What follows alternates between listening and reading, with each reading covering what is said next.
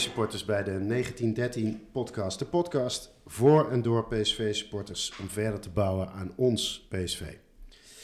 We gaan het hebben, zoals altijd in deze podcast, over het voetbal van PSV. De, de spelers, de geschiedenis, de, leuke feitjes en gebeurtenissen rondom die mooie club van rood en wit. En ik begin even bij mijn uh, vaste podcast-buddies en ik kijk even als eerste naar Mark Gommans. Mark, uh, de jongste voetbalscout van Nederland.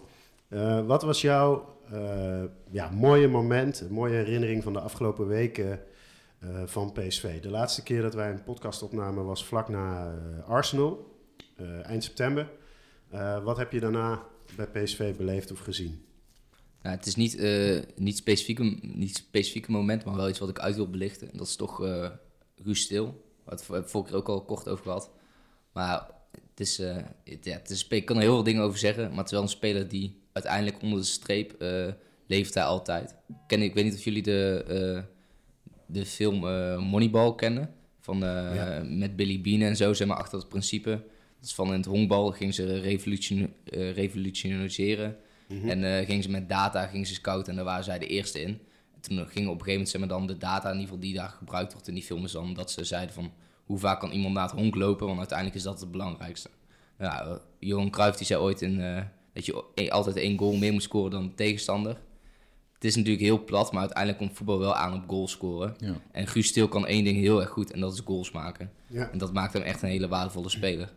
Ja, en daarom uh, noem ik uh, mijn andere podcast-buddy Marien altijd de Guus Stil van de 1913-podcast. Ja. Marien Schals, goed dat je er weer bent. Is dat omdat hij zo makkelijk scoort hier?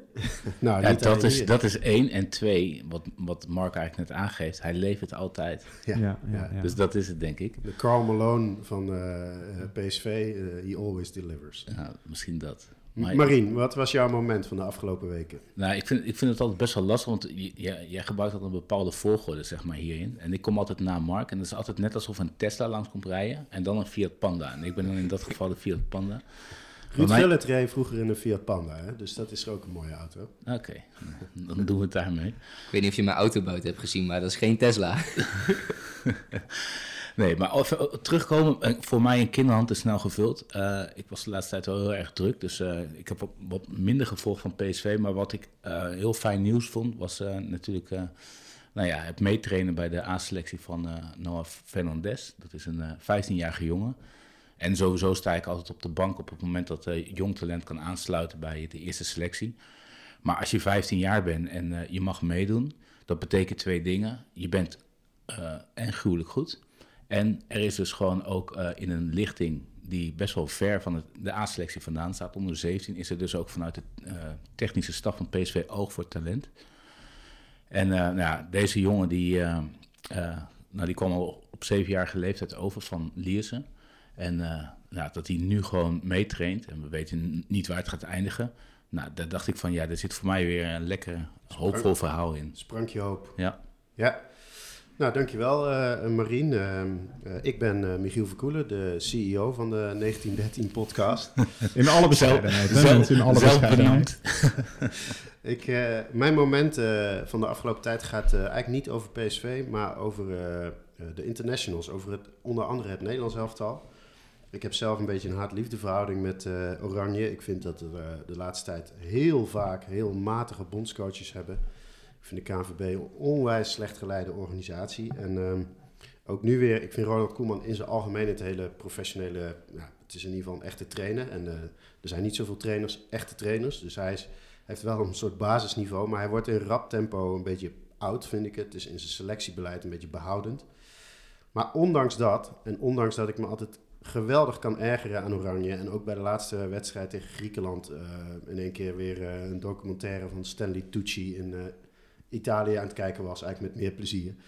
Ondanks dat ben ik best wel hoopvol, want je hebt gewoon een Nederlands elftal waar een paar toppers in staan, uh, wat ik nog steeds toppers vind. Uh, Virgil van Dijk, Frenkie, um, uh, Denzel Dumfries. Maar daaromheen komt nu steeds meer echt heel erg goede spelers. Natuurlijk Tijani Reinders, Hartman, maar ook, ja, ik kreeg hoop omdat bijvoorbeeld Noah Lang was er niet bij. Maar stel dat je hebt er die wel bij. En Cody Gakpo heb je er wel bij. Ik denk dat Memphis niet meer in het elftal komt. Ik, ik vind de voorhoede en het middenveld en de verdediging heel erg sterk. Ik denk dat... Dat klinkt eigenlijk als het hele elftal. Ja, nee, inderdaad. Ik vind dat je... Mhm. Ik denk, als het goed gaat, heb je, over, heb je volgende zomer een heel compleet Nederlands elftal. Met in alle linies echt wel heel goed talent. Of eh, niet meer al te jong, maar echt eh, geen, geen zwakke plekken. En eh, best wel reden om hoopvol te zijn. En wij hadden op Twitter, Marien, een beetje een discussie erover. Omdat ik eh, weer eens eh, nou, een, eh, een genuanceerd tweetje eruit deed. Maar ja, ik beschouw... Waar ging dat eh, tweetje eigenlijk Nou, over? over eh, dat ik zei dat Nederland met dit elftal, en dat was toen in de tweede helft tegen Frankrijk, eigenlijk maar voor twee of drie landen in de wereld onder hoeft te doen. En ja, ik, denk, het is, Ja. het is, nee, maar ik, Ja, je moet nee, je ik- voorstellen. ik Ik, zal het uitleggen. nee, maar mag ik even... Want ik lees dat dan en ik ga gewoon echt... Ik ga horizontaal tegen de keukenkastjes aan. En ik denk, wat staat hier nou weer? Maar ik zal het uitleggen. Kijk, ik beschouw altijd gewoon voetbal als... eh, je hebt gewoon levels, zeg maar. Hè? En je hebt een, een, een top level, om maar eens een, eh, een eh, concurrerende podcast te noemen. Eh, en daar zijn landen, of, of in de Champions League, zeg maar, hè, Manchester City of bepaalde landen, die zijn van, een, van echt het hoogste niveau. Echt kanshebbers op de wereldtitel. Nou, daar, daar vind ik Frankrijk de allerbeste van. En dan heb je misschien Spanje, misschien Argentinië. En dan heb je een tweede level. En daar horen allerlei landen toe, zoals Engeland en op dit moment Duitsland en nou, België. Maar ook Nederland. Ik denk helemaal niet dat als dat goed gaat, als eh, Xavi volgende zomer en Noah Lang en Cody Gakpo en eh, Mickey van der Ven en misschien is uh, Timber al terug of uh, Geert Truida in vorm en Dumfries. Dan heb je gewoon een elftal wat... Van Frankrijk kan je misschien niet winnen. Als je gelukkige loting hebt, kan je halve finale halen. En als je heel veel geluk hebt, doe je gewoon mee. Dus ik vind dat gewoon. Ja, dat mag. Maar we hebben net een, we hebben net een wereldkampioenschap voetbal gehad. Maar, uh, maar, met maar, naar mijn inziens een betere trainer dan, is, dan, dan dat we nu hebben. Dat klopt, maar, maar het WK ik heb, echt de ik, ik heb echt de bewijs nog niet gezien dat Nederland zelf al eventjes uh, mee gaat doen op dat EK. Nee, maar je verloor daar van de wereldkampioen. En die is ja. dus top level. En, um, uh, en dit elftal is. Uh, nou, je, verlo je, verloor daar, je verloor daar uh, door een complot. ja. ja. dat, is, dat heb je dan niet van mij. Maar, uh, dat heb ik wel echt gehoord. Ja. Maar um, je hebt denk ik komende zomer een sterker elftal. Want dat elftal, dat draaide van geen kanten. En daar heb je straks hopelijk Frenkie met Tijani Reinders, met Joy Veerman, met Jeddy Schouten hoop ik. Op het middenveld om uit te kiezen. In de aanval... Uh, weet je wie ik denk dat er in de aanval staat volgend jaar zomer? Luc de Jong. Want die heeft, die, de, daar wordt heel veel over gespeculeerd in de pers. En dan zeggen ze van ja, moeten ze hem niet weer bellen. Maar als je goed luistert naar het statement, is dat hij zegt: Ik wil door het seizoen heen niet steeds weg zijn van mijn gezin. En ik wil fit blijven. Maar hij, hij, hij liet een heel klein kiertje open. En volgens mij is dat kiertje gewoon: als ze mij bellen voor drie weken in de zomer, dan kom ik. Ja, maar ik vind dat je dat echt niet kan maken naar de rest. Maar dat ja, is mijn persoonlijke opvatting. Eigenlijk ook. Maar we sluiten even deze rubriek ja. af met een dilemma. Wil je een oranje podcast of een PSV podcast? ik was bijna klaar, uh, uh, Marien. Uh, want er was nog wat hoopvols. Um, er waren namelijk 37 jeugdinternationals van PSV die de afgelopen week zijn uitgewaaid. Oh ja. En waaronder, uh, jij had het ook al over de talenten. Nou, ik ga ze niet allemaal noemen, maar bijvoorbeeld uh, Tigoland, uh, Roy Steur, Emir Bars, hebben we vorige keer ook over gehad. Sami uh, Bouhoudi, Bouhoudouan. Bouhoudaan. Bouhoudaan. Um, ja, echt wel goede talenten die weer aan de deur kloppen. Dus dat was mijn moment. Ik vind dat er nog even intermezzo, ik vind dat we één iemand nog wel moeten noemen. En dat is dan uh, Joel van den Berg, die is overgekomen van Vitesse. En uh, even shout-out naar zijn vader, want die uh, documenteert uh, de wedstrijden die hij speelt, ja, zeg maar. Klopt. En daar maakt hij samenvattingen van en die zet hij op YouTube. Ja. Dus oh, cool. PSV, een van mijn grootste ergernissen is dat bij PSV in tegenstelling tot Feyenoord en Ajax heel weinig beeldmateriaal uitzendt van jeugdwedstrijden van PSV. En alle wedstrijden van de onder 19 zijn nou samenvattingen van te vinden. Oh, dat, en, uh, zullen we dat linkje in de ja, beschrijving ja, zetten? Gooi, gooi even zijn... Uh... het is gewoon, ja, is gewoon vanuit ja, vader-zoon liefde. Het is gewoon echt hartstikke vet dat hij dat doet. Ja. Maar natuurlijk voor ons als voetballiefhebber is dat eigenlijk ook een zegen. Ja. ja. En dan uh, als laatste de cheerleader van de 1913-podcast, uh, Elro Ottenhoff. Wat nou was ja, jouw... Bedankt voor deze omschrijving. nou, in, ik denk dat er überhaupt dan niemand meer luistert na, na, na, na het afgelopen vijf minuten. Ja, ik had eigenlijk wel misschien wat... Um, ja, wat, wat ander nieuwtje als dat jullie hadden. En dat is ook niet voor het eerst. Maar zoals dat jullie weten speelt Ismail Saibari dit jaar met uh, rug nummer 34. En doet ter eerbetoon van uh, Abdel Aknouri. Ja, ja, um, zeg maar de, de Ajax-speler die een aantal jaar geleden... ehm, ja, het- nou ja, dat ieder- vind ik- iedereen weet er wat, wat daar gebeurd is. Ja. Ehm, en zeker in deze tijden waar het gewoon heel erg onrustig is op het voetbalveld, maar vooral ook daarbuiten, ehm, vond ik het in ieder geval een heel mooi gebaar dat er eh, een aantal weken geleden was er een Ajax-supporter. Die had de moeite genomen om hem persoonlijk te bedanken. Ja, ja. Met een mooie kaart en een mooie boodschap. Ehm, eh, voor het feit dat hij zeg maar met rug nummer 34 speelt. En dat vond ik, vond ik gewoon heel erg mooi om te zien. Het is erg onrustig overal. En ik vond dat wel echt een, eh, een, heel, een heel mooi iets. En Ja. eigenlijk misschien wel mijn favoriete voetbalnieuwtje, PSV-nieuwtje van de afgelopen periode. Ja, mooi. Dankjewel, Elro. Ehm, en laten we die eh, spirit vasthouden. Ehm, we gaan deze podcast eh, even terugkijken naar de afgelopen weken van eh, PSV. Eh, we, we nemen dit op vlak na Nederland-Griekenland, dus de dag na Nederland-Griekenland. Dus we hebben nu een paar dagen een interlandvoetbal achter de rug, maar daarvoor een aantal weken PSV-voetbal. We gaan ook even vooruitkijken naar het volgende blokje. en even kijken hoe de ontwikkelingen zijn in het elftal. Maar eerst maar even terugkijken naar de afgelopen wedstrijden. Dan hebben we het over de wedstrijden Almere uit, eh, 0-4. Eh, Go Ahead thuis, eh, 3-0. Eh, Volendam 3-1. Eh, Sparta, of nee, Sevilla eerst 2-2 en Sparta uit 0-4. Eh Marien, wat vind jij eh, van de ontwikkeling van PSV in de, in de afgelopen weken ten opzichte van daarvoor vanaf de zomer?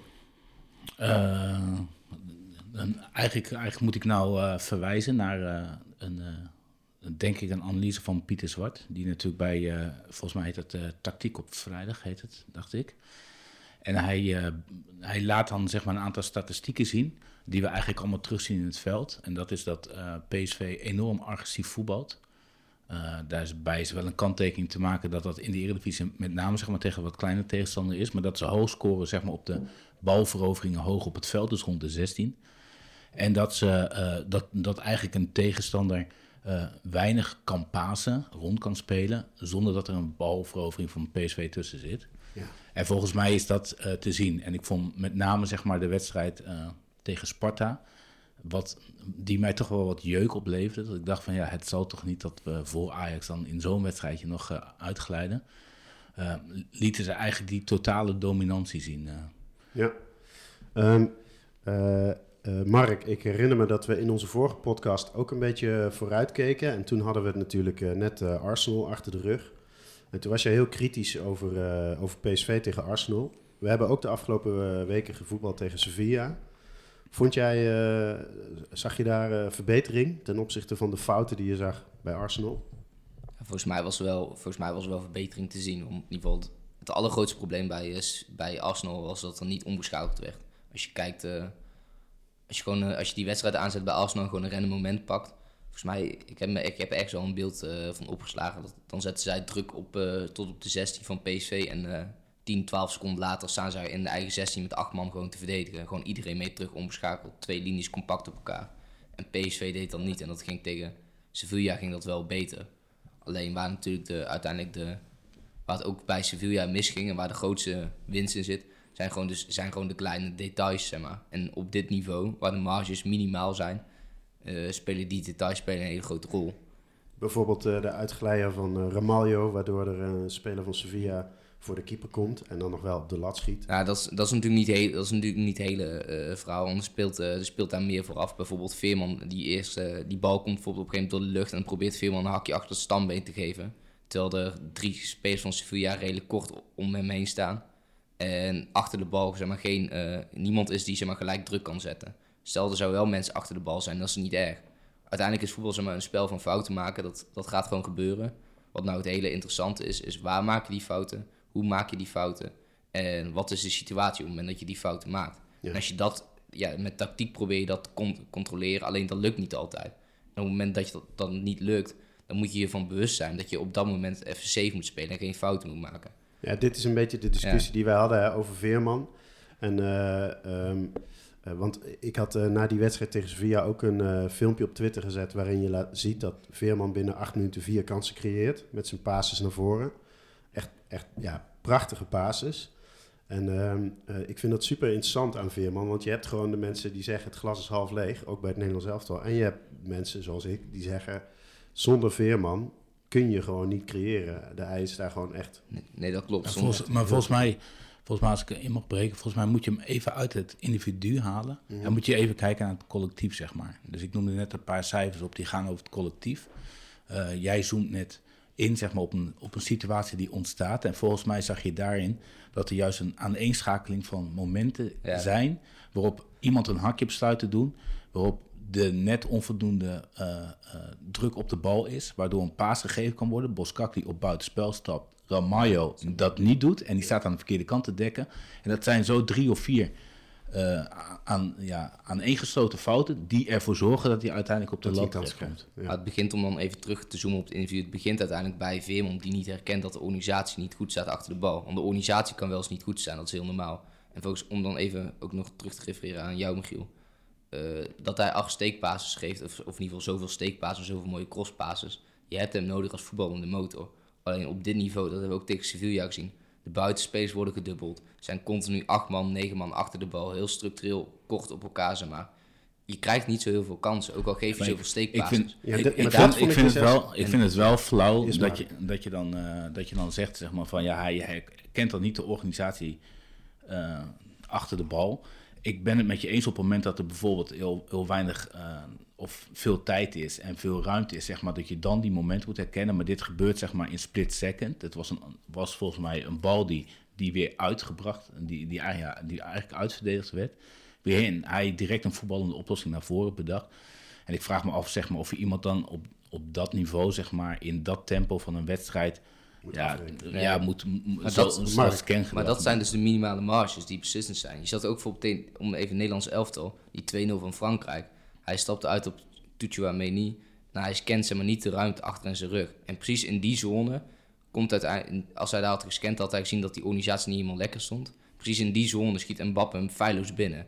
Het is natuurlijk uiteindelijk heel mierenneukerig, maar op dit niveau komt het daar, ja, is het wel zo hard. Ma- Mag ik eh, daar een perspectief tegenover stellen? Ehm, we hadden die wedstrijden daarvoor tegen Volendam en Go Ahead. En toen, en wij zeiden al een keer eerder in een podcast dat PSV creëert 20 tot 25 schietmogelijkheden per wedstrijd.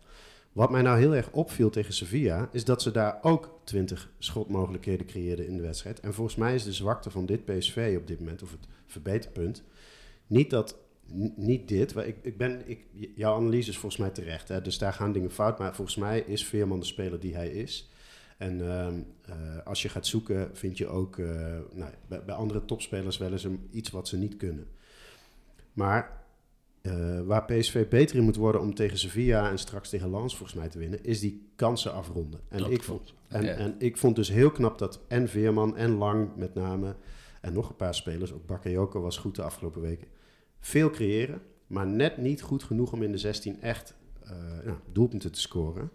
En eh, als je als, als Lang net iets beter uitkomt met zijn passen, of eh, één keer niet voor zelf gaat, maar een paasje opzij legt of zo op een verrassend moment, ja, da- dan moet je gewoon tegen Sevilla vier keer kunnen scoren. Je hebt nu twee keer gescoord, maar je had zo'n 20 schietkansen. Nou, dat valt wel mee. Zeg maar de, we hebben hier de cijfers ook in het draaiboek staan. De expected goals open play, zeg maar, die zijn 1,35.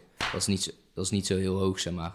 Uiteindelijk op dit, op Pak dit, het draaiboek er even bij, dat maakt Mark altijd voor ons, dat moeten jullie op, weten. op, dit, op dit niveau, zeg maar, ook als je veel... Ja, je krijgt gewoon niet zo heel veel grote kansen. Dat is het ding. En ik ben verder wel met je eens, het draait om meerdere details. Want het, is, het gaat niet alleen om Veerman, het ligt er nu Veerman specifiek uit. Maar het is bijvoorbeeld ook Ramaljo, die bijvoorbeeld een aantal passes geeft die niet kunnen. eh, of spelers die niet omschakelen, bijvoorbeeld lang een aantal keer weer niet omschakelen. Maar bijvoorbeeld ook Bakayoko, die heeft die linksback, die Pedrosa, helemaal doorgedraaid die wedstrijd. Ja. Hij heeft misschien één, één, goede, één, grote, één goede voorstel op Luc de Jong waar een redelijke kans uitkwam. En één schot in de korte Maar- hoek maar, het eh, doe- doe dat is op half- dit niveau dan weer niet goed genoeg. Maar doe eens half vol, eh, Mark. Eh, we zijn in, sinds vijf jaar weer in de Champions League. En wij draaien twee backs van gewoon wereldgerenommeerde backs. Die worden, No- Noah Lang had de meeste dribbles op Neymar na ooit in de Champions League. Ik bedoel, eh, er gaan ook best wel veel dingen goed, toch? El- Elro, wat vond jij ik vond, eh, ja, sowieso. En ik wil nog eventjes nog even terugkomen op die expected goal. En dan zal ik mijn eh, visie ook even geven op die duel. Want ik vond het vooral heel erg leuk. Ehm, want ik had met die, nee, zeg maar, de, de mogelijkheid van de kans. Want PSV creëert eigenlijk enorm veel ehm, mogelijkheden. Maar ik heb wel het idee dat als je 20 keer schiet en je komt uiteindelijk uit op een expected goal van 2, 2 of 2,2. Ja, dan als je dat door 20 deelt, dat betekent dus dat het relatief kleine kansen zijn allemaal. Ehm, Ik heb namelijk niet het idee, en dat ook in die andere duels, dat de kans echt, zeg maar, dat ik denk, oh, weet je, dit is echt een levensgrote kans of zo. Het is allemaal van, oh ja, weet je, die kan erin. Ehm, in ieder geval, dat, dat gevoel had ik heel erg bij Sevilla. Van ja, we zijn wel echt mega gevaarlijk. Maar de kansen die we krijgen, waarvan ik wel denk van, oké, als hij maakt, is het echt een knappe goal. Jij zat eh, in het stadion ook, Ja. toch? Eh, wat vond je van de sfeer? Niet alleen tegen Sevilla, maar de laatste weken eh, in het stadion. Ja, ik vind sowieso. Ja, daar hadden we de vorige keer oh, toevallig ook wel over. Maar ik vind zo. Ja, ik heb het idee dat de sfeer bij die Champions League wedstrijden wel eens beter is geweest. Ik vond tegen Glasgow vond ik het echt, echt indrukwekkend. Waarvan ik echt het idee had van oké, ehm, er is hier niks te halen. En bij Sevilla vond ik het eigenlijk alweer gezapig. En ik ben sowieso wel vrij kritisch altijd op het PSV-publiek. Want ik vind eigenlijk dat we over het algemeen... ehm, ja, het- we gaan toch gewoon zitten om te controleren of we wel winnen. En als, als de PSV echt nodig hebt, dan, dan, dan, dan is het publiek er wel. Maar dan is het vaak ook als het na 30 minuten nog niet helemaal loopt, dan is het een keertje Gamman, PSV. En ja, en dat is ook een klein gedeelte van het stadion dat meedoet. Ehm, Nou, terwijl- ik vind, je, je hebt altijd, ik vind het juist zo onvoorspelbaar. Want ik weet nog, de eind vorig seizoen tegen Ajax thuis... was het weer zo'n elektrisch Philipsstadion. Dat, toen regende ook een beetje. Dat was echt gewoon heerlijk. En, ja, eh, ja en- tegen, en tegen, tegen, tegen, Ajax, tegen, is altijd een totaal onvergelijkbaar. Ja, Dat is echt, eh, je hebt zeg maar de wedstrijden volgens mij tegen Ajax, Champions League, en dan Feyenoord en dan zeg maar de rest.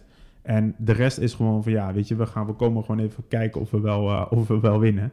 En normaal gesproken waren die Champions League wedstrijden, vond ik altijd wel, de, de sfeer is wel beter hoor. Maar ik heb vaak ook nog wel het idee van, volgens mij zitten er ook ehm, wat meer seizoenskaarthouders nu. En over het algemeen zijn het ook, eh, ja, het is ander publiek als zeg maar voorheen werd het stadion bijvoorbeeld aangevuld met een groot gedeelte Hmm. mensen die ehm, geen seizoenkaarthouders waren. Dus rondom de Champions League wedstrijden, dan komen er eigenlijk mensen van die niet iedere week komen. En die zijn, eh, ja, weet je, die zingen veel mee. En op het moment dat je in ieder vak een bepaald percentage hebt van mensen die meezingen. En die af en toe eens gaan staan, ja, dan, dan gaat de rest ook mee. Ja, ja, Ehm, ik vind- ik- en idee, dat heb, dat heb ik het idee in ieder geval dit jaar. Dat, ehm, dat het percentage seizoenkaarthouders, die dus ook bij de Eredivisie-duels dezelfde, zeg maar, sfeer ja, neerzetten. Om even tussen uh, aanhalingstekens te zetten dat, dat dat percentage hoger is dan anders. ja, en je hebt volgens mij ook af en toe een spannende wedstrijd nodig. Want daar, Ja, het was wel, ik, vond het, ik vond het duel, ik heb, ik heb eigenlijk, zeg maar, ik heb me enorm geërgerd aan het feit van, aan de, aan de doelpunten van Sevilla. Dat ik denk, oh, hoe kan dit nou weer? Ja. Ehm, maar ik heb echt genoten van de, bijvoorbeeld van de performance van Noah Lang. Ik heb, ja, het is lang geleden dat ik echt zo genoten heb van Ja, iemand ja, in een PSV-shirt op het hoogste niveau. En dat geeft me dan ook echt wel een stukje trots dat ik op een gegeven moment het stadion uitloop. Denk Ja. ik, ja. Ik was enorm eh, blij met die 2-2. Ja, echt ongelooflijk. Omdat ik, ja, ik ga ook het meteen doorrekenen. Ik heb de vorige keer had ik om rekening neergelegd. Van nou, vier keer winnen en, eh, of drie keer winnen. Ja, en, daar eh, ga je gelijk mee nat. ja, dan ga ik meteen met nat. Ja, dat weet ik ook wel. Maar- Ehm, Maar laten we ook, eh, want we zijn best wel kritisch nu, dit eerste blokje. Eh, Mark, eh, wie was behalve de wedstrijd tegen Sevilla, maar die andere wedstrijden, een speler die jou is opgevallen de afgelopen weken bij PSV? Volgens mij kan je maar één naam noemen en dat is Jerry Schouten. Godverdomme, wat is die goed. ik weet Oh, niet, ik, ik dacht dat jij Malik Tilman zou gaan noemen. Ja, die was ook, er waren heel veel space waar goed, maar Schouten is gewoon echt, daar, daar zie je gewoon in. Dat hij bij PSV speelt is gewoon echt een wonder. Die hoort niet bij PSV te spelen. En dat zit hem gewoon, en dat is niet, niet zeg maar gewoon aan, aan de bal, is ook zonder bal. Hij is gewoon in alles is hij zo compleet. Ja. Eh Marien, eh, lichtpuntjes voor jou nog? Ook, eh, nou, je zei al Sparta, maar bijvoorbeeld tegen Go Ahead en eh Volendam, dat lijkt alweer een eeuwigheid geleden. Zo, ja, ik moet even... eh, even 3-0 en nadenken. 3-1. Maar, maar qua Ja. spelers, eh, een speler die je de afgelopen blokje is opgevallen. Ja, ik, ik, ik ga gewoon... eh Schouten ligt voor de hand inderdaad. Noah Lang, zijn, zijn individuele prestatie in, eh, tegen Sevilla was ge- genieten. Ik, ik baalde eigenlijk van tot onze achterban dan niet zo handig is of zo groot is... dat er, dat er één idioot op de zolderkamer gaat zitten en gewoon zijn Noah Lang wedstrijd tegen Sevilla gaat mon- monteren. Ja, van de Ja, zo'n Dat wil, ik, ik wil gewoon acht minuten lang alleen maar zien wat hij heeft gedaan toen. Ja. Dat is zo Great player, great. En dan zeg maar Ja. het heerlijke als, die dan, als ze dan ook die balletjes terugmonteren. Ja. Of de aftrap of zo, Ja. weet je? Alles, alles. Dat hij hooghoudend de kleedkamer uitkomt. Of een alles moet ingooi erin. ertussen. Dat- 66 touches Maar of uit- Noah Lang Maar je had zelf toch, eh, je had zelf toch eh, beelden ge- gemaakt van die, eh, van die Ja, die ene, ja, die ene snelle voetbeweging, ja, daar sloeg ik helemaal op aan. Toen stond ik, eh, toen stond ik, ik keek in de kantine van, van zaalvoetbal en toen stond ik inderdaad op de tafel. Dat was eh, briljant. Maar een speler die onderbelicht ook uitblinkt, eh, is Jordan Teza.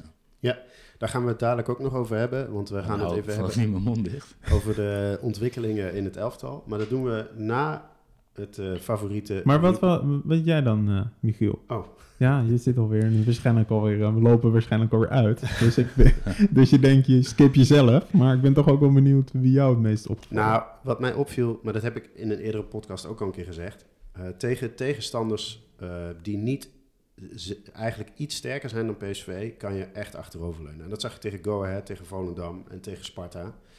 Ehm, en het valt mij ook op even, dat... even, even een vraag tussendoor. Is dat, is dat iets wat bij mij zit dan? Dat ik Sparta uit eh, een beetje... nee, die, die, Die zat bij mij onder mijn huid hoor. die, echt een had ik ook hoor. Nou dat ja, ik en echt dat- dacht van oei. En Het is gewoon een taaie 4-0. tegenstander. Ja, 0-0 Nou ja, en, maar, maar, met de rust. Ja, ja. maar, maar goed, tegelijkertijd is Sparta wel gewoon een club waar PSV... Hè, PSV is in principe sterker dan Sparta.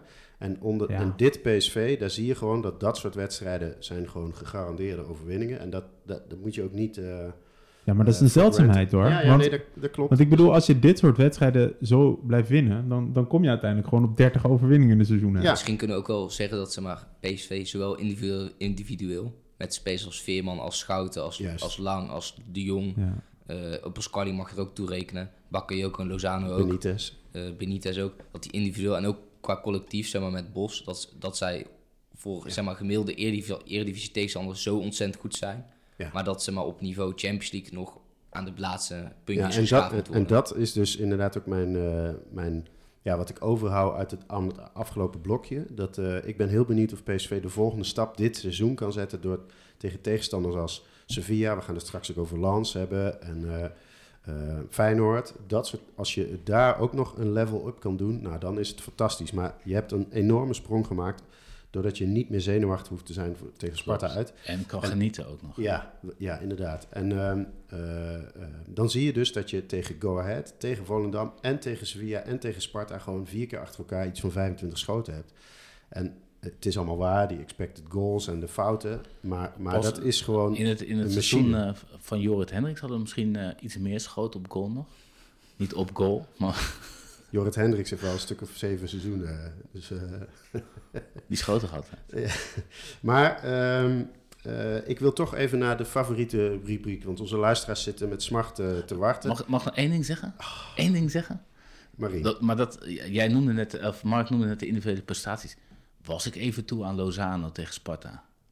Zoals hij presteerde toen. Ja. Functioneel. een soort van... van, van hij leek, het leek wel alsof iemand met gepraat had. Misschien was het de psycholoog van Almere, dat weet ik niet. Maar iemand heeft met hem gepraat. En hij draaide echt een heel lekkere wedstrijd. maar, maar dat is sowieso... echt heel fijn om te En zien. dat is ook de, de link met eh, mijn hele referaat net over Oranje. Dat je hebt gewoon nu een team van 15, 16 mensen... die als Bakayoko even het niet doet... heb je Lozano of Lang. Als, als Lang geblesseerd uitvalt... komen Lozano of Bakayoko. Die Mhm. goal van Bakayoko was ook fantastisch. Echt heerlijk. Ja, nadeel is wel dat hij nu heel vaak gaat schieten, vermoed ik. Ehm, jullie hadden net eh, mij de CEO van de podcast genoemd. Ja, dus je, je, we je moeten luisteren, Je we mag moeten door, je mag Loop uit, loop uit. Elro. Voor coole media. Het dilemma van Elro. Ja, eigenlijk is mijn dilemma vooral ook een SO naar Luc de Jong. Ehm, zoals jullie weten hou ik enorm van de feitjes en statistieken en dat soort dingen. En de lijstjes vooral. Ehm, Luc de Jong is inmiddels eh, uitgegroeid tot topscorer van de Eredivisie van deze eeuw. Dus hij is nu inmiddels ook Huntelaar voorbij en is hard onderweg om ook in de top 10 all-time eh, topscorerslijst van de Eredivisie te komen. Met Eredivisie doelpunten. En hij is ook onderweg om Koen Dille in te halen met een aantal PSV doelpunten. De, de weg daarna naar Willy van der Kuilen is dan nog heel erg lang. Die staat volgens mij op eh, in de 300 goals. Mhm. En eigenlijk ehm, is mijn brugje daarin... is dat PSV heeft twee records van, voor topschutters. Dus we hebben zeg maar het record van Willy van der Kuilen... van all-time Eredivisie topscorer... en het record van Koen Dille... Ja. eh, met 43 goals in één Eredivisie seizoen. Het zijn echt twee iconische records. En wat mij betreft... denk ik, bijna wel de mooiste records die je als speler individueel kan... eh, En als Ehm, club op je naam kan hebben. ja, en als club ook op je naam kan hebben. Ze hebben beide ook een standbeeld voor het, eh, voor het stadion. Zowel Koen Dille als Willy van der Kuilen. Maar stel dat je nou een van de twee records zou moeten inleveren. Welke, welke lever je in? Zal ik beginnen? Ehm, het doet wel pijn. Deze doet wel pijn, inderdaad. Want ik vind het wel echt geweldige records. Ehm, ik heb zelf...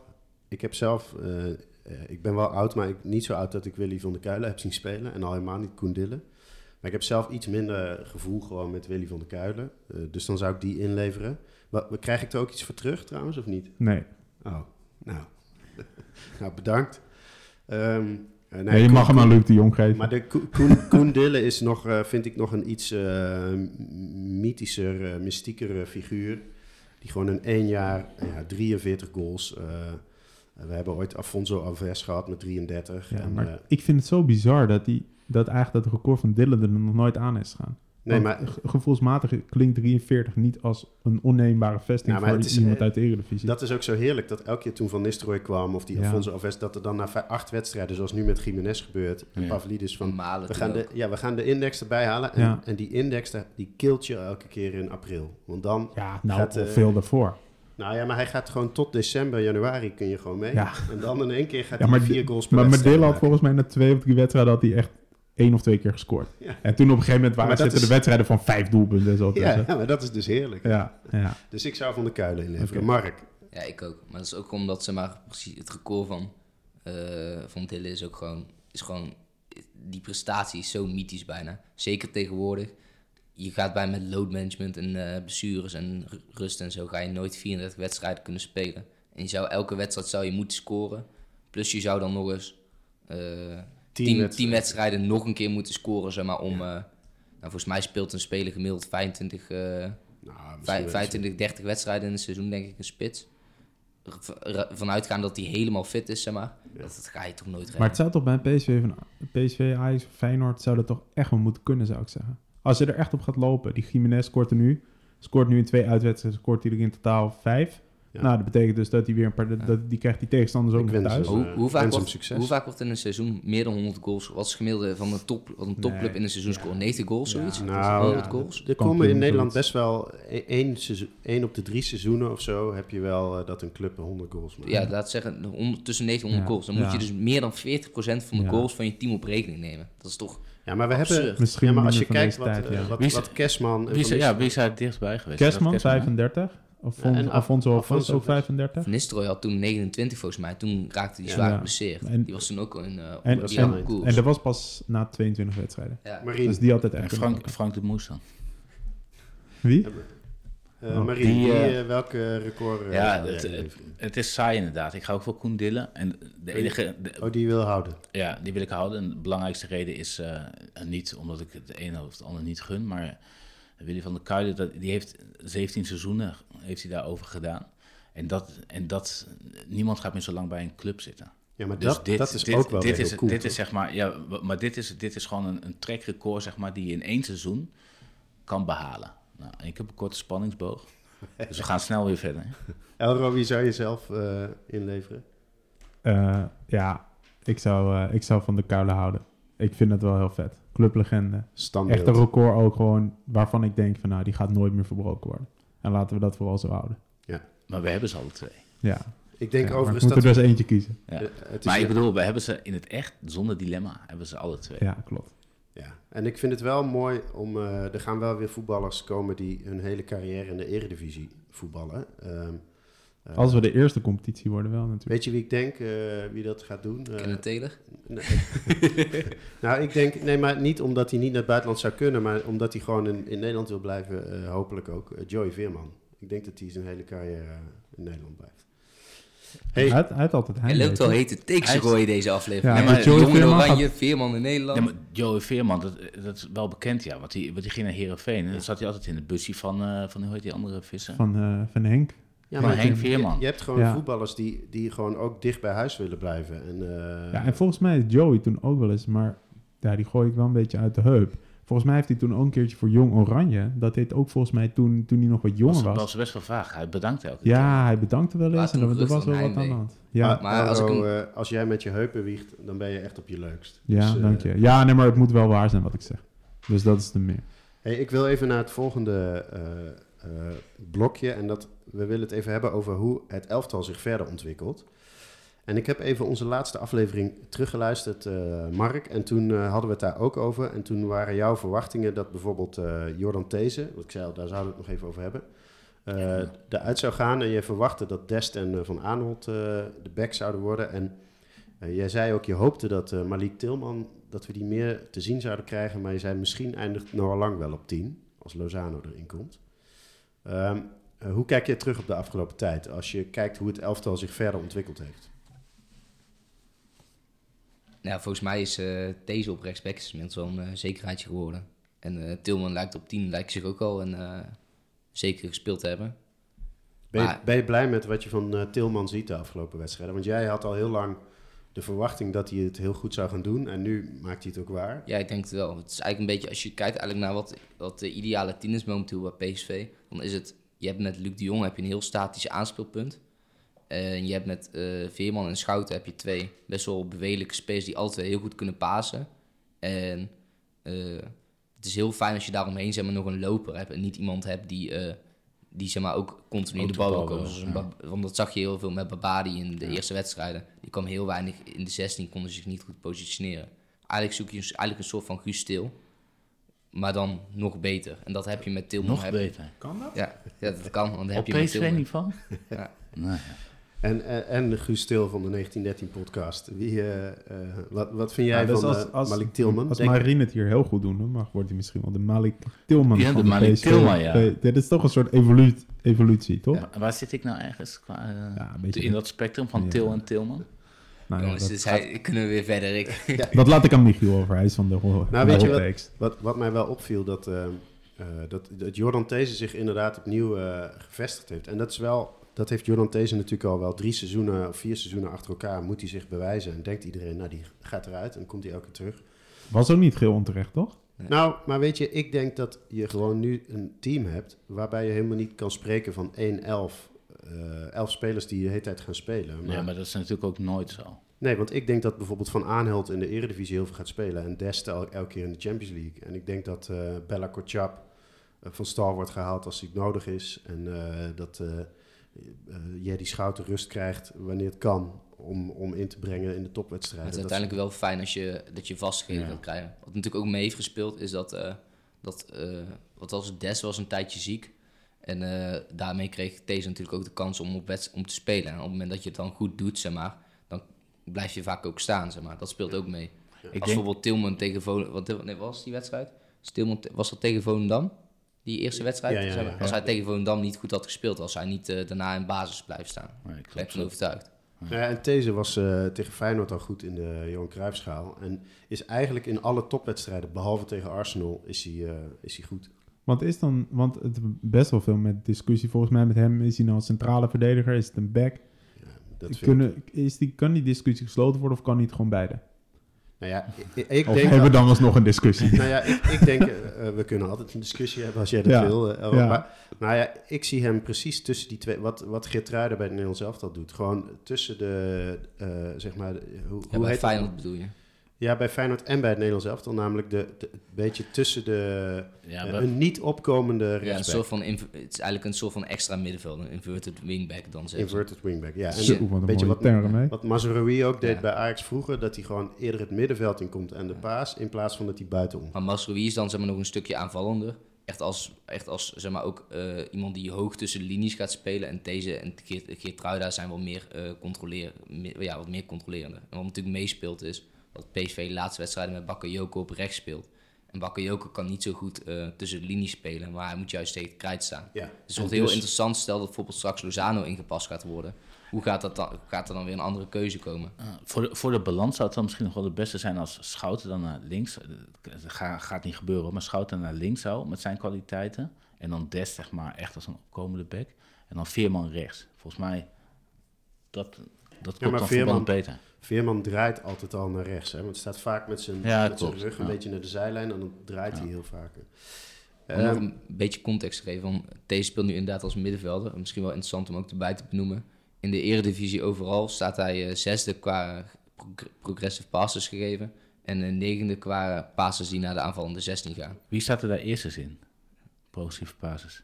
Eh, in alle twee staat volgens mij Joey Veerman eerste. En maar van de verdediging? Eh Geertruida, denk ik. Kan ze even snel opzoeken. wie, wie, wie denk jij, Marien? Nou, ik ga voor Boskat niet. Ja. Nou, weet je, ik, eh, ik vind die... eh, ik, ik ben niet zo eh, van de statistieken zoals eh, de overkant van de tafel hier, Niet- Marine. ik Mark, ook niet maar- zoals Mark hoor. Mark maar- die scrollt door databases heen. Maar ik vind het wel mooi dat je bij die eh optafel, volgens mij, eh, zie je gewoon dat, dat eh, ja, wat jij net zei over wat Pieter Zwart die analyse maakt, dat PSV heel hoog de bal verovert. De vorige keer zei jij, Mark, hier dat eigenlijk alleen Feyenoord nog net iets beter is dan PSV in het spel.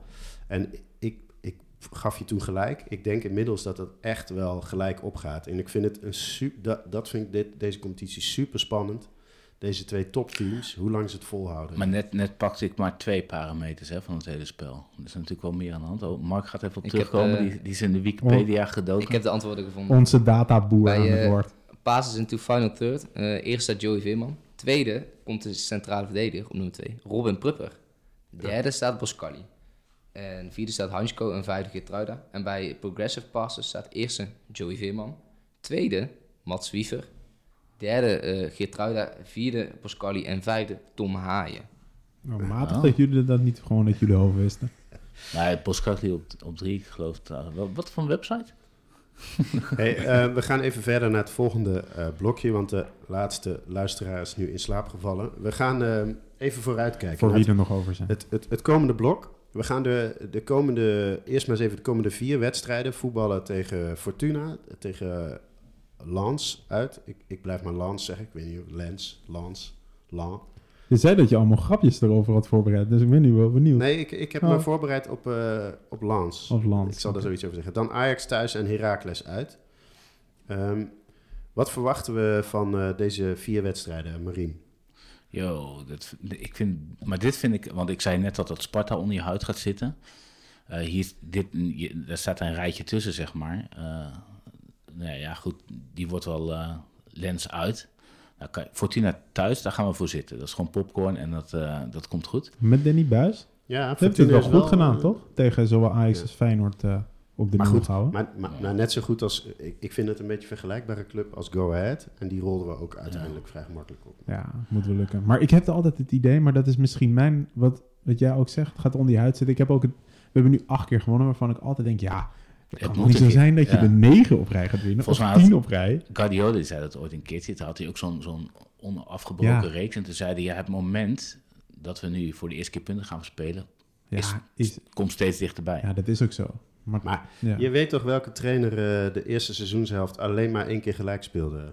Eh, ja, dat, dat weet ik zeker. Nou, volgens mij... ehm, Van dat was Bommel- onze Van favoriet. Bommel. Nee, Mark van- van Bommel. Nee, die had er, die had er, 13, had er 13 gewonnen. Eh, en toen de 14e was Feyenoord uit. Verloren ze met 2 Nou ja, en Maar- En, en ehm, is dat zo? Volgens Ja. mij hadden ze alleen maar gelijk gespeeld. Feyenoord uit verloren, 100%. Maar, maar goed, even terug naar dit rijtje. Lens uit. Dat, dat, gaat, dat gaat je eh, Europese Ja. seizoen gaat breken of maken. Ik heb me even verdiept in uh, Laans. Eh, ze staan nu 14 in Frankrijk, maar hebben de eh, acht punten. Wat mij sowieso opvalt, is dat in Frankrijk wordt heel weinig gescoord in die competitie. Het is wel interessant, want Nederland is nu eh, Frankrijk echt, echt serieus voorbij op de Europese ranglijst. En mensen doen heel erg alsof dat spannend is eh, als Nederlandse clubs wat verliezen. Maar dat, volgens mij valt dat mee, want als je kijkt naar volgend jaar, dan vervallen de punten van vijf jaar geleden. En dan zie je dat Nederland, nou, is gewoon Frankrijk voorbij, de competitie. En dan zeggen mensen vaak, ja, maar dat is een beetje schijnbedriegt, omdat we nu uh, de Conference League hebben en de Franse subtoppers en de bodem die is veel beter dan Nederland. Nou, ik, ik weet dat niet. Ja, tuurlijk zijn, er Franse clubs die beter zijn dan Volendam, uh, maar um, je ziet gewoon heel veel gemiddelde clubs in Frankrijk. Even nog naar Lans. Staan op de Europese ranglijst, waar PSV nu 40 staat, 126ste. Maar dit seizoen staan ze gedeeld tweede. En dat is dan wel met zijn tien andere clubs. Het zijn tien clubs die heel hoog gescoord hebben. Um, en boven PSV. Ik heb even naar de laatste paar wedstrijden gekeken. Tegen Sevilla gelijk gespeeld, tegen Toulouse gewonnen, Straatsburg gewonnen, Arsenal gewonnen, Lille gelijk gespeeld. Maar ze zitten er dus in de laatste fase behoorlijk goed Ja. in. Ja. Ja. ze zitten er goed in. Als je kijkt naar die beelden van eh, Sevilla en Arsenal, dan zie je eigenlijk dat ze in de eerste kwartier eh, een beetje verdedigende fouten maken. En dan, dan best wel veel ruimte laten in de verdediging. En daar zag ik echt voor me dat, eh, dat Noah Lang of Bakayoko of Lozano in kan duiken en echt wel iets kan doen. Dus daar zitten de kansen. Maar de goals die zij maken, daar staan een paar atleten voor in. Nou, fantastische doelpunten. Eh Seppe Wahi viel me op, 20 jaar. Echt eh, twee eh, schitterende goals gemaakt. Eentje tegen Arsenal. En ze hebben dan nog ja, een beetje een vreemdelingenlegioen in de zin van... ze hebben dan een paar aanvallers van 32 en 27 en een verdediger van 30, die ook best wel veel scoort. Ehm, ik vind het heel moeilijk te peilen, die club. Maar ik denk dat je gelijk hebt dat het tweeluik tegen eh, Lans ons seizoen gaat maken of breken. Nou, dat- Europees. ja, nou, Europees. ik vind sowieso dat het seizoen nog slaagt omdat we de Champions League gehaald hebben. Ja, Om te nou, eh, ja. Maar dat is mijn... eh, Nee, maar dat je wil, je wil heel graag wil je, wil je Europees door, Ja. sowieso. Ja, eens. Dus, dus Lans, wordt, Lans wordt echt cruciaal. En ik moet zeggen, het is voor mij sowieso echt een volledig vreemdeling legioen. Dus ik vind het wel eh, goed dat ik dit heb uitgezocht. Ehm, wat mij vooral ook heel erg verbaasde bij die gasten. Want ik ga er volgende week zeg maar naar die uitwedstrijd gaan. Ik ga geweldig. En eigenlijk, ik heb, bij het Franse voetbal heb ik het idee dat die sfeer nooit zo... eh, maar ik heb dat stadion daar Zo. gezien. En die gasten. Nou, dat gaat even een test worden. Ja. Ehm, ja, we, heel- we- het we is- hebben, we hebben net de Interland tegen Griekenland ge- gehad. Hè? In- heksenketel. in de heksenketel. Hè?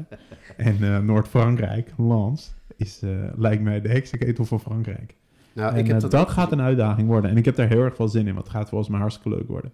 Het is volgens mij een eh, kleine, arme arbeidersstad. Een beetje eh, wat Roda bij in Kerkrade is, waar gewoon de, de koempels bij wijze van spreken nog... eh, maar inderdaad zag je die tegen Arsenal, de eerste thuiswedstrijd in de Champions League. Ja, dat hele publiek ging los. eh, hele grote spandoeken. Overal pyro's toch? Heel veel rook en vuurwerk toch? Pyro's Ja, van. Ja, dat zal wel weer. Een geweldig clublied. Ehm, je moet maar eens op de Twitterfeed van eh, Jean-Paul Rison, die eh, het Franse voetbal heel erg volgt. Die, die liet daar beelden van zien. Ja, dat is een eh, twitteraar over voetbal. Mm, nooit van Jean-Paul. Rison? Nee. Nee. Oh, We gaan hem opzoeken. Ja. oké. Nou, Mark. SO naar Jean-Paul. Mark, heb jij, eh, weet jij iets over eh Lans? Heb je er verwachtingen over, over de twee luik? Ik weet er heel weinig over. Ik weet alleen dat ze hun twee beste spelers hebben verkocht deze...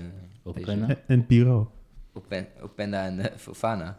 Ja. Maar verder is weet ik het. eh, weet Het, het, het, is ook een, het is ook een beetje een gevoel, want het, het is best wel lastig een eikpunt voor PSV te vinden. Want je hebt, we hebben best wel een reeks wedstrijden gehad nou ja, waarvan we eigenlijk zeggen, ja, als Sparta uitging onder de huid zitten, nou ja, uiteindelijk moet je die gewoon winnen, als je heel eerlijk bent.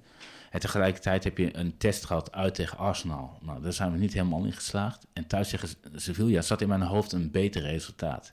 En dat hebben we nagelaten. En, en nu weet ik eigenlijk even niet hoe ik dit moet zien. Het gaat sowieso een lastig duel worden. Het is gewoon een Champions Ja, maar elk En dan Champions League duel is Ja, lastig daarom. En dan natuurlijk. krijg, je, dan krijg je weer dat gezeten. Ja, dan krijg je, dan krijg je weer dat eh, ding waar we aan het begin van de podcast ook, over, ook al over hadden. Dan beginnen die details beginnen weer een rol te spelen.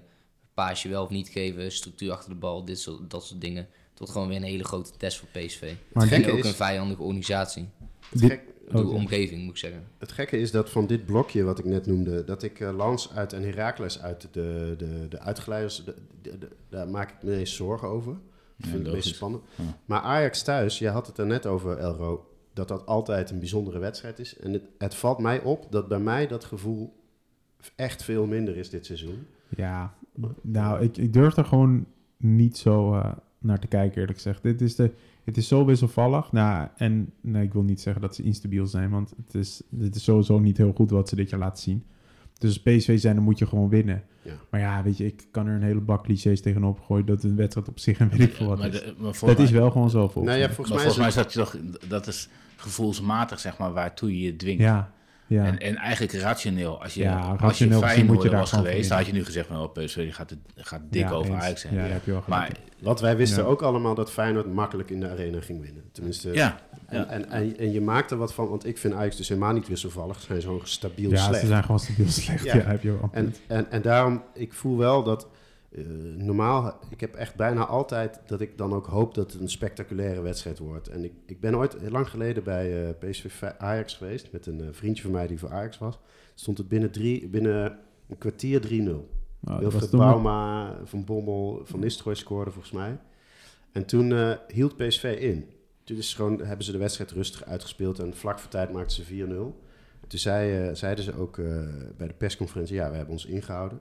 Maar dat Wat? soort... Echt? Ja, ja, maar ik herinner me, ik, ik, ik zet de link in de beschrijving eh, Oké, dank. eh, van die wedstrijd. Maar, maar eh, normaal hoop je dan van, ja, maak er 6-7-0 van. Maar nu, ik denk gewoon, win 2-1, eh, I don't care. Nee, Gewoon nee, drie punten. Ja, tuurlijk dat denk ik dit jaar echt. Ja, nee, Feyenoord ja. is waar het om gaat. En Ja, ja, maar dat betekent niet dat je dan niet eh, je best moet doen. Je moet ze gewoon Ik bedoel- helemaal vernederen. Ja, het Nee, is... joh, het je moet ja. gewoon drie punten pakken. Ado. Ik, ik, heb, Ja. ik voel die spanning, die rivaliteit voel ik gewoon dit jaar. Maar Eredivisie, Ja. die vier Eredivisie-duels, ze moeten gewoon wel ook in de park zijn. In principe, als je daar, je moet daar toch gewoon zonder puntenverlies, moet je daar doorkomen. dat Ja. bedoel ik. Alles wat je daar, alles wat je daar, Maar dan heb je het over de hele serie nu. ja, alles wat je daar aan punten laat liggen, is eigenlijk gewoon doodzonde, Ja. omdat je daarna een heel lastig blok Precies. krijgt. En. Lens uit is gewoon Leuk. een heel cruciaal duel. Ja, leuk volgens mij, want nu sla je een berichtje. En als, eh, als eh, assistent-CEO van deze podcast, pak hem even door. Want dan heb je de wedstrijden in november. Dan hebben we het over Twente uit, Sevilla uit, Feyenoord uit, Heerenveen thuis, Arsenal thuis en AZ uit. Dat is eh Dat is make it break it. the eigenlijk. cook, zou eh, Van Gaal zeggen. Toch? Zei niet? Ja, nee, dat klopt. Eh, we- gaan eh, voor die tijd nog wel een keer een podcast opnemen. Maar, maar ja, de tweede helft van november en begin december, dan... eh, Ja, dan moet, je, dan moet je eigenlijk zorgen dat je gewoon een, eh, een, gat, een gat hebt ja. eh, richting, eh, richting de nummer 2. Ja, dat betekent dus eigenlijk dat je niks wil verspelen. Nee. Dan, dan, eh, dan sta je sowieso vier punten voor op de nummer twee. Nou ja, nee, AZ, AZ hè. AZ staat tweede. En die staan twee punten achter. Oh ja. Ja, maar het draait, het draait om Feyenoord. We kunnen gewoon heel eerlijk zijn. Ja, dat is ook wel Ja, zo. maar- Maar, ja, als we ons Ja, maar bij dat- de feiten houden, staat AZ nummer 2. Ja, ik ben, ik, eh, ik ben team Elro in deze. Want je hebt, ik ben het met je eens dat gewoon qua kwaliteit van de teams en PSV en Feyenoord super. Maar AZ sp- speelt gewoon zijn slechtste wedstrijd en wint gewoon professioneel zonder enig probleem in de arena. Ja. En, ehm, dus, je, dus je kunt dat zeggen totdat Feyenoord één keer... Ja. Feyenoord heeft gewoon twee slippertjes gehad aan het begin van het seizoen. Als zij nog één keer een slippertje hebben, dan zijn Maar ze vind, maar ik dit, januari... ik, eh, ik vind dit Ajax geen graadmeter, met alle respect. Als die wedstrijd niet was gestaakt en Feyenoord had, iets beter, had er iets beter ingezeten, want Feyenoord speelde ook echt totaal niet goed. Nee. dan, was, dan had het... nee, Feyenoord speelde niet goed, vond ik, in, de, in die eerste helft tegen Ajax. oh, oh ja, zo ja. Dan hadden zij voor rust hadden ze echt al gewoon 5-6-0 kunnen staan. Nee, Nee, nee, ook nee, zoveel ruimte, zoveel nee, mogelijkheden. Nee, ik ben het met je eens dat, dat Ajax op dit moment niet een goede graadmeter is. Maar gewoon als je naar AZ kijkt, dan zie je dat al zij een slechte uitwedstrijd. En het, je kunt wel zeggen, er zit 50.000 man in de arena. Het is een moeilijke uitwedstrijd. Mhm. Maar die winnen ze gewoon makkelijk. En Ja. professioneel. En ze doen wat nodig is. En als zij dat volhouden, 18. d- dat is het met Feyenoord. Ik vind ze ook gewoon op dit moment, nou ja, met PSV het sterkste team. Maar één keer eh, een doelpuntje binnenwaaien in de 95ste minuut. Feyenoord moet, ik heb het opgezocht. Feyenoord moet de komende weken tegen Vitesse, Lazio, Twente uit en RKC uit. Ja, Dus maar, maar stel ik bedoel, Twente uit, eh, spelen ze gelijk. Er staan zes punten achter. maar het is toch een enorm voordeel dat eh, Feyenoord en AZ, zeg maar, Ajax in het, op het allerslechtste punt, zeg maar, getroffen hebben in de arena. Ja. Ik bedoel, heel veel slechter dan dit gaat het niet worden. Ze gaan er of, ze Nou, gaan er de trainer. Nee, maar dat kan niet. Ik bedoel, ja, het, Nou, het, ja, het, nee, maar je- het je kan nog twee, het kan, nog twee kan, plekken. het kan nog veel slechter. Dus op een gegeven moment gaan ze die trainer eruit gooien. Ik geef hem nog drie, vier wedstrijden. Dan gaan ze 5-3-2 spelen, omdat Van Gaal dat ook heeft gedaan. En dan gaan ze op een gegeven moment gaan ze een puntje wel sprokkelen. Hebben ze weer vertrouwen. En zo, zo, zo zal het seizoen gewoon gaan. En dan op een gegeven moment gaan ze treffen op een, op een lastiger punt. Ja. Als dat AZ en, en Feyenoord dat zeg maar nu gedaan Waarschijnlijk hebben. wel. We hebben nog een... eh, eh, sorry, Marien. Nou, wat nog. eh, wat, wat, wat ik, waar ik me wel aan vasthoud, zeg maar, als je kijkt naar deze reeks, is, is de keuze van Bos om in de Champions League, zeg maar, het voetbal te voetballen. We hebben al eerder over gehad, hè? Moet je je aanpassen, moet je concessies gaan doen, moet je misschien wel andere speelwijze gaan introduceren om realistisch te voetballen. Ik denk uiteindelijk, zeg maar, en dan weet ik dat we ook genoeg kritiek kunnen hebben op het spel zonder bal. Juist dat spel aan de bal wordt door die wedstrijden dus op zo'n manier te voetballen, eh, zoals je wil. eh, die, dat gaat je verder brengen, juist in deze wedstrijd die je in november gaat, eh, gaat treffen. Ja, En waar je mee te maken hebt om even in, in te springen, dat hebben we denk ik ook wel bij de komst van Bos gezegd. Weet het, elke trainer, zeg maar, elke visie heeft zijn zwakte. Als je bijvoorbeeld een ploeg als Simeone pakt, zeg maar, een visie van Simeone. Ja, klopt. Zeg maar. Dat is, een hartst, is, is echt een, dat, die ploeg tactisch gezien zit hartstikke goed in elkaar. En dan bijvoorbeeld een Bordelas is een vergelijkbare trainer. Zit alle, zit echt hartstikke goed in elkaar. Alleen op het moment dat zij 70, 90 minuten lang een spel moeten maken, of na 70 minuten nog 0-0 staan of 1-1, krijgen zij het ook heel lastig. Bij, zeg maar, bij Schmid zag je ook bepaalde flaws in. Gewoon puur, om, puur omdat dat inherent is aan zijn spelvisie. Dat- Inherent. dat- inherent, sorry. Ja. Maak weer de... Maak weer de Kregen we feedback op de vorige Ja. podcast. Ja. Maakt niet uit. en eh, bij, bij Bos is dat ook. Je, je kan nooit zeg maar, een- zo'n zo'n uitgebalanceerde speelstijl hebben waarbij je, alle, ja, waarbij alles covert. Zeg maar. Dat lukt niet. Je, moet altijd, je hebt altijd bepaalde zwaktes. Nou ja, ik, dat wordt het mooie van dat blokje in november. Ik, als je bepaalde zwaktes die we tegen Arsenal zagen eh, in het dekken en in het afwerken Als wel je daaraan verbetert, verbetert. ja, Ja, dan, dan, dan, eh, er dan waard. zou het geweldig zijn. Hey, we, eh, we hadden het over de wedstrijd tegen Ajax en we hebben ook een, eh, een bericht eh, binnengekregen via Twitter van BRP. En BRP, ik weet niet of het een hij of een zij is, maar Nou, dat is op zich ook niet relevant voor de oproep die hij die, doet. het, is het een idee om in aanloop naar PSV Ajax als podcast op te roepen om ja, af te zien van spreekkoren over de terreurorganisatie Hamas en over eh spreekkoren eh, over Joden. Eh, ik hoop dat we eh, die oproep kunnen doen. Eh Eendracht maakt macht, dankjewel, zeker in deze tijd. Ja, ik eh, kan dat alleen maar van harte steunen. Eh, eh, ook al omdat ik vind dat we eh, ja, die wedstrijd ook gewoon niet te veel eer moeten geven op dit moment. Maar eh, we moeten vooral, eh, ja, in deze tijd zou ik het geweldig vinden als je daar een, eh, een mooie wedstrijd van maakt. Zonder eh, supporters, eh, eh, ja, liederen, supporters, eh, ehm, scans. of Hoe, hoe, hoe, hoe noem je dit? Supporters, Ja, eh, gewoon spreekkoren. spreekkoren. Ja, gewoon walgelijk. Gewoon niks die te maken. antisemitisch en ehm, eh, islamofoob of terreurorganisaties aanroepen. Dat zou geweldig zijn als we dat een keer achterwege konden laten. Nou ja, dat eh, moet op zich niet het, eh, de grootste uitdaging worden van de komende periode, mag ik hopen. Nou, het zou geweldig zijn. Als met we- z'n allen zingen, Maurice Stijn moet nog heel lang blijven. Ja, ja. Laten we die oproep doen. Stijn mag er zijn. Ik, eh, lekker. ik, wil, eh, ik wil deze podcast gaan afsluiten. Ehm, eh, we gaan eh, binnenkort snel weer een podcast opnemen. Ook over, en dan gaan we iets meer eh, ja, achteroverleunend beschouwen hoe PSV de jump kan maken naar de echte top van Nederland. Wat de sterktes en zwaktes zijn van dit PSV. Ehm, eh, maar voor nu eh, wil ik deze aflevering afsluiten door onze luisteraars te bedanken. Ik hoop dat jullie allemaal je PSV-vrienden wijzen op de 1913-podcast. Dat jullie ons volgen op, eh, op Twitter. Ik weiger het eh I te noemen. Of wat is X, het? Eh, X, Z. X, X. Ehm, Sterren geven. ik, ik hoop dat jullie ons... eh, geven. ja, geef ons een review in, in de Apple Podcast eh, app of in, eh, Ja, op Spotify. Deel Eh, het. vertel het je vriendjes en eh, we hopen jullie snel weer te horen